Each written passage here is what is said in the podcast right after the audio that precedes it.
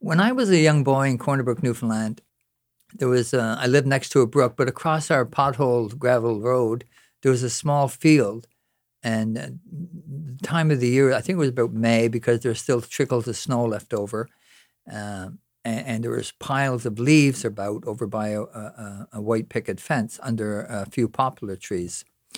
And uh, my brother, the younger brother, myself, threw, were playing with a red, white, and blue ball, bouncy ball and he must have thrown it over my head. It got past me, and I went towards the leaves to try to retrieve it, but I couldn't find it in that pile of leaves. And I'm searching and going under uh, the different areas of this pile, about two feet high and about four or five feet long in length.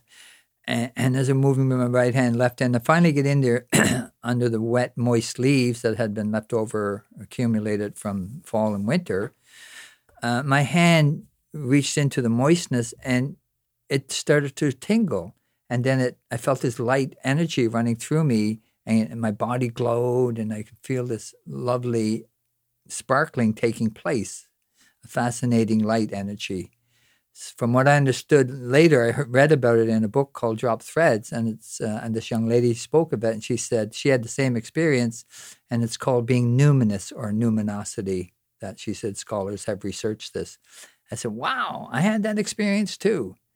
So this is the story. I'm trying, and, and so in this little scene, the excerpt from Lemon Pies, I'm trying to tell my mother while she's going through another box of clothes from my Aunt Kay that um, this experience happened to me, but she's listening, but not really listening. So this is the story of a little boy being touched by the energy of the earth, but nobody else is aware of it. It's called a pile of leaves. Come in to me room, Patty Joe. Let's see what Aunt Kay sent us down this time. She always sends us down some nice clothes, don't she, Mom? Yeah. But she's put enough tape on this box to wrap around Corner Brook. I guess it holds it together enough so the clothes are not flung all over the mainland on the way down. That's a long way away, isn't it, Mom? Yeah, all the way to Hamilton. Where's that to, Mom? That's up by Toronto. And that's where all the Newfoundlander goes to work, my son. How come they all goes there, Mom? They must have all the work done back here, I suppose, boy. Oh. Now, by the time I gets this tape off, the Blessed Virgin can have another child. What, Mom? The Blessed Virgin's going to have another child? Never mind, Patty Joe. Okay, here we go. Whew, finally. Now, let me get this tape off my fingers. Come here. Just pull that flap up for, for me and lift it back. This side, too? Yeah. Now, what treats are we going to find in here? I wonder. Let's see if I can Find something good for you to wear today. I hope they gets another Tiger shirt, Mom. That old one you wore has was the Tiger Cats. That's their football team from Hamilton. Aunt Kay says her and Uncle Bill goes watching them all the time. I love that shirt, Mom. I knows my son. I would think every night you even took it off whenever your dreams led to. it's so nice, the stuff she sends down each summer. Okay, get rid of this newspaper. No matter of fact, we'll save it. I want to say see what they pays for eggs and molasses on the mainland. And look here, right at the top, a good pair of sneakers for you, and if they don't fit you, they're bound to fit one of the tribe. They look some nice, Mom. Can I try 'em on? Not yet. Wait, put them on the dresser. I gotta see what else is in here first. And this'll be a nice sweater for one of your brothers. It's too big for you. Put that one on the bed for me. Right here, Mom? Yeah. Don't turn it into a ball of wool, my son. What's wrong with you? Fold it up proper. Okay. Here, put these hockey cards on the dresser too. Hockey cards? I loves hockey cards, Mom. Well, put them on the dresser for now. We'll even it out later with your brothers. Okay, okay, Mom. It's the Boston Bruins. Who? The Boston Bruins. Look, my favorite team. Put them on the dresser, I said. Okay. Oh, and here's a couple of dolls for your sisters. They're like they're like getting them. And by the way, is, is, is it you tearing their heads off and playing hockey with them? No. Are you telling the truth, Patty Joe? Yeah. Well, how come all I see is the straggly bits of blonde hair all over the floor? I don't know, Mom. Mrs. Glant down the road just gave the girls a couple of dolls last week, and now they're all torn to pieces. Yeah, but only one had one arm, Mom. It don't matter, they're still dolls. And yesterday, I swept up a couple of their glass eyes from under the table. And you didn't do it? Well, uh, well, uh, the doll's head was uh, was loose, and I, I was uh, I was trying to put it back on, and it fell off. But I didn't tear it off. You're eight years old, my son. You can't be going around tearing the heads off your sister's dolls. I was just trying to fix it, Mom, but it kept falling off. So then me and Jean and I was, uh, we was just having fun. We don't want to throw the dolls' heads away. So we was just playing hockey with it. And don't go bringing, be bringing your little brother into your little dirty little mess. He's only five. You can't be teaching him them things. Do you hear me? But he made some good saves, Mom. Good saves. Yeah, he's very good in the doorway. Hardly scored any on him. Listen here, young man. The only thing that needs saving is you when your mouth fills up with lies. Now you hear me, Patrick Joseph, or your little blonde head might end up under that table straggling about with the rest of that stuff down there.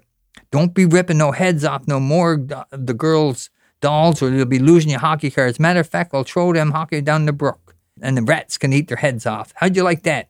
Is that what you want me to do? No. Well, then behave from now on. Be civil. But we haven't got a rubber ball, Mom.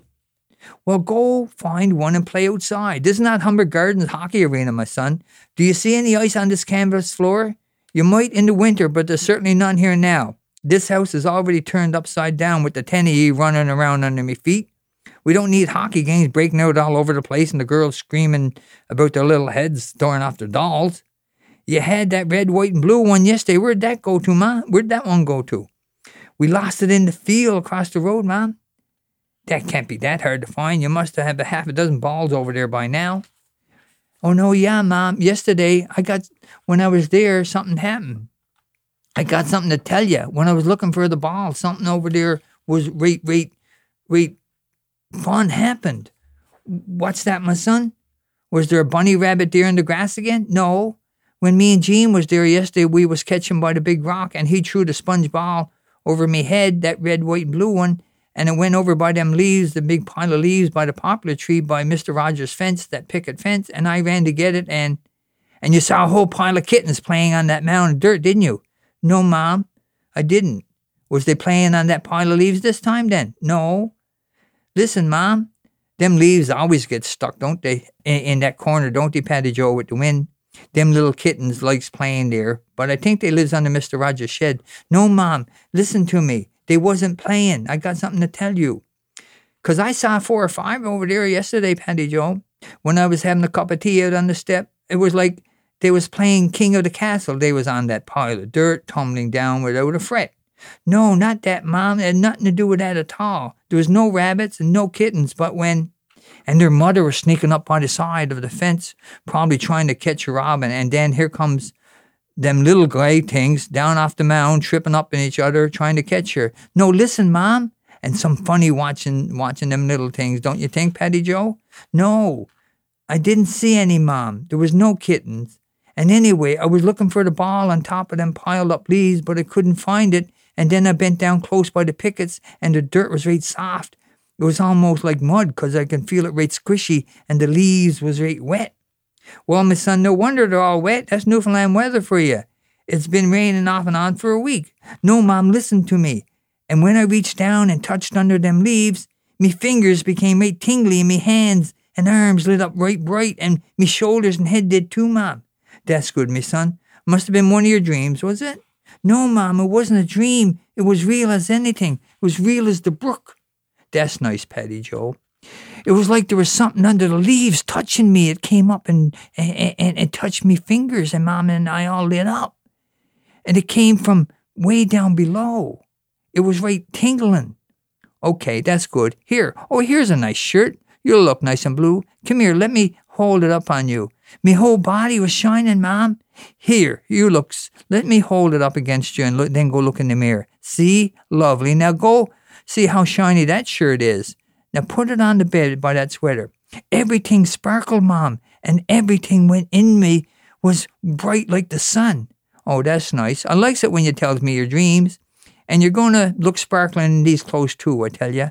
No, Mom, I saw it for real, but Jean didn't see it, just me. And it happened very quick, and I was just kneeling down, and I, I stared at the leaves, and everything stopped quiet. It was like my arms were shivering, but it wasn't even cold. I just I was just bent down looking for the bomb, Mom. That's all. And all that light happened all around me. Oh, that's good, Patty Joe. And look at this shirt.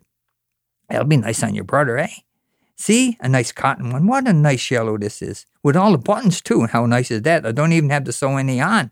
Oh my, look at these dresses. Only two, though. The girls can switch them on different days, I suppose. Did you hear what I said, Mom? Yeah. And I became made warm. Well, maybe it was just God saying hello. No, Mom. I didn't hear any voices. It was just silent, Mom. Short sleeves will look good on the two of ye today with that warm sky out there. Now, these slacks are nice too. I think they'll fit me just fine. Can't go wrong with a bit of beige and this cardigan. Mom! What? What is it, my son? And light was spinning all around me. Oh, was it now? Did you hear what I said, Mom? Yeah, I'm listening. Me hands, me hands was even yeller than, than, than, than the lemon pies at Charlie Chung's restaurant. That's good. Everybody likes lemon pie. And I suppose it smelt like lemon pies too, did it, Patty Joe? No, Mom. All I could do was smell the leaves. Do you like this plaid shirt too? Come here, Patty Joe. It's right soft. Feel it.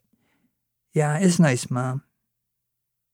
It was all tingly, though. It was. I wonder what it was. Now, the two of ye will look bright and shiny in these, just like whatever your dream was all about. They might be a bit worn, but the neighbors will never know. Okay, let's get a move on and close the door behind you, will you? I don't want everybody to go through this box on their own.